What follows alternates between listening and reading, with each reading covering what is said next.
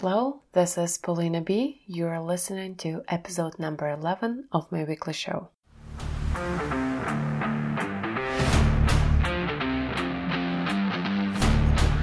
Today, I want to talk about the concept of a sprint. It comes from the Agile project management methodology. I first saw it being used in a startup I worked for years ago. I saw the power of short term planning and how fruitful it can be if implemented strategically. Back then, I decided to find a way to adopt this idea of a sprint for my personal life. Today, I want to share what happens when you choose to ignore the conventional productivity advice and focus on something completely different instead. Welcome to the Monthly Method Podcast. This is a show for solopreneurs, creators, and artists who have a burning desire to launch a project. This is for a project that is not urgent but truly important, the one your best life depends on. Your host, Paulina B., is a certified Scrum Master she brings a proven record of launching successful projects, both professional and personal. You will hear about tested techniques that lead to calm, consistency, and results. Stay tuned to turn your idea into reality one month at a time. I think I should first explain how a sprint works in Scrum teams. A sprint is a short, time boxed period when a Scrum team works to complete a set of amount of work. Sprints are the very heart of Scrum and Agile methodologies. A product development team selects a fixed length of time for which they plan their activities. It is often somewhere between two and six weeks. Let's say a team decided that their sprint length will be three weeks, and then they plan the tasks they can complete in the next three weeks. Again, they only focus on what they can do in the next three weeks. There is no major long term plan in place because these plans never work. The team selects a limited number of tasks, they put them in a visible place and log them in. It means they don't add anything new to the list until the sprint is over. I talked more about the power of logging in your tasks in episode number six called Product Backlog for Personal Productivity. It covers another Scrum concept called a product backlog and how you can use it for your personal productivity.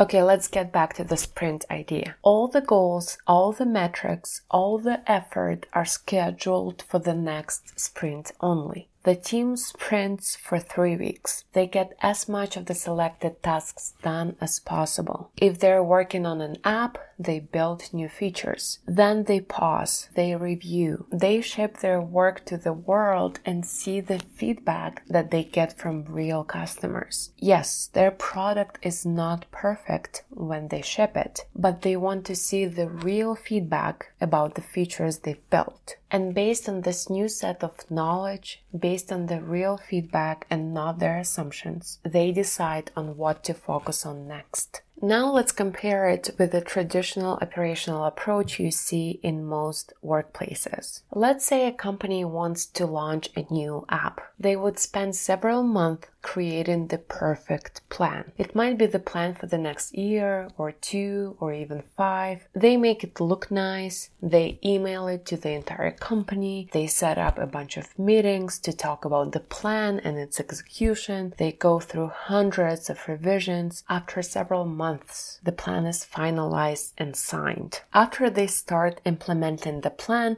it becomes clear that they didn't account for a bunch of things. And what happens next? There are more meetings, more documents, more revisions, it is not a surprise that no one can ever meet the deadlines listed on this document. It's stressful, it's a waste of time, and why is that? Because people bought into the idea of long term planning. It might have worked in the 19th century, but nowadays the world is changing so fast. These long term plans are almost never accurate. I hope you now understand the difference between the traditional corporate culture and Scrum Agile culture. The first one tries to create the long term plan for creating the perfect product. People waste a bunch of time on this perfect plan only to find out that the plan is not accurate the moment they actually start executing on it. The second approach embraces the idea of short term planning and constant feedback loop for product development. Scrum teams are okay to pivot as much as possible if this is what the real world and their real customers are wanting.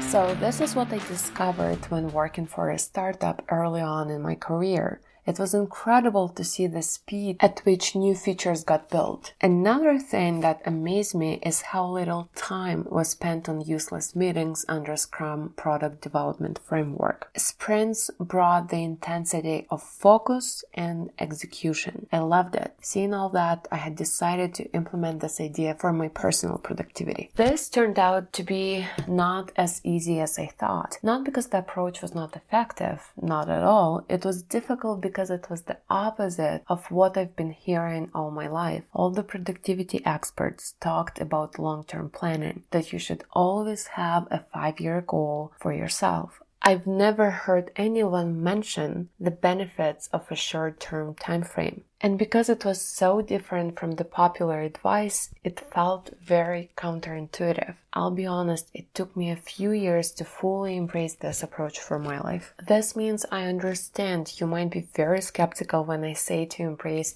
sprint planning instead of traditional long term planning. It's not what you hear every day. And I'm not here to convert everyone to short term planning. I just want to showcase how it helped my own productivity and how I've been using it to complete different projects, different difficulty, and in different areas of my life.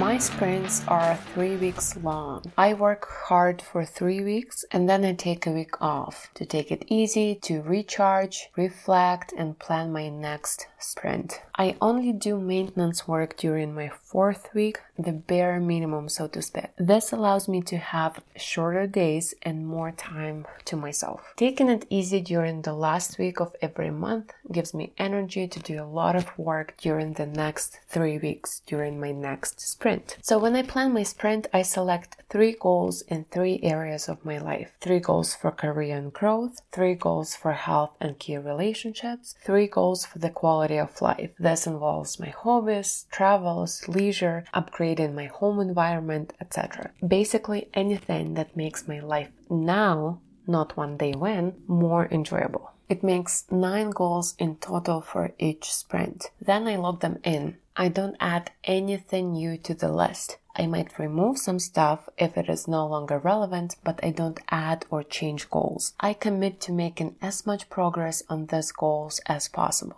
So far, you might say, okay, it's great, but not so much different. Where is the magic? The magic happens during the sprint. Let's take one example from my last uh, few sprints. I wanted to try intermittent fasting. I've heard many great things about it. I've seen what it can do to people's health, and I thought it might be great for me too. In fact, I've tried intermittent fasting two times before and I always failed. That was before I embraced the sprint planning. So this makes it a really good example of why the very same activity failed under the traditional goal setting technique and worked under the sprint planning. Back in December 2020, mm. I decided to try intermittent fasting under the sprint planning. I wanted to start slow, so I thought 14 to 10 split would be a great place to start for the first three weeks. It means I wanted to fast 14 hours a day. 14 hours multiplied by 21 days is 294 hours. Let's round it down to 290 hours. So one of my goals for the December sprint was to fast for 290 hours in total. So what happens? Week one, I am full of enthusiasm. Things are easy. I'm excited. I watch a bunch of videos on the beauty and benefits of intermittent fasting. I'm all in. I have my rose tinted glasses on. Week two, the novelty wears off. I don't see any results yet. Things are hard. I want to give up. And this is where the true magic happens. This is when I tell myself, I only have to do it for three weeks. After that, I can stop doing it without any regrets. I can go back to eating whenever I want and I can forget altogether about intermittent fasting for the rest of my life. When I was operating under the conventional productivity advice, my mind would always go into this gloomy place. It would ask me questions. Do I have to do it forever?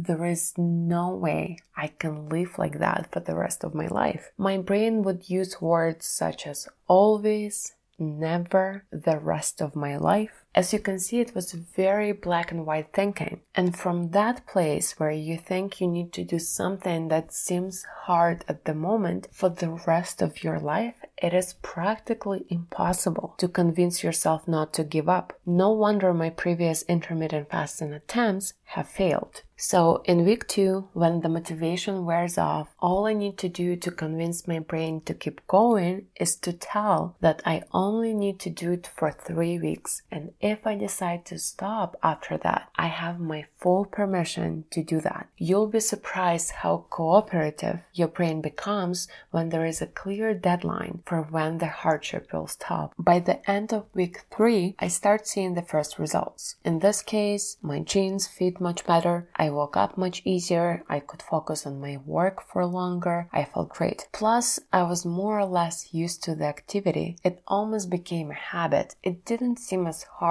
as it seemed in week two. This motivated me to keep doing this activity. For the January sprint, I decided to try the recommended 16 to 8 split. That meant 330 hours of fasting in three weeks. And now it is pretty much a habit. I don't set it as a sprint goal anymore. I use the same approach for my podcast. Back in December, I wanted to launch the podcast. Then I had to learn how to record episodes and get into the weekly routine. Right now, as you can see, there is a fresh episode every Monday, and recording a podcast is a part of my weekly routine. I also implemented sprint planning to build my website. Each sprint has specific goals and features I'm working on. My website is not perfect, but it's improving every single month. And most importantly, I don't procrastinate. Under the traditional method, I would want my website to be perfect before it goes live. And this pressure would paralyze me. Under the sprint planning, I know the exact pages, exact features I'm working on during the next three weeks. And I know I only have three weeks to get them done and I can improve on them later. They don't have to be perfect right away,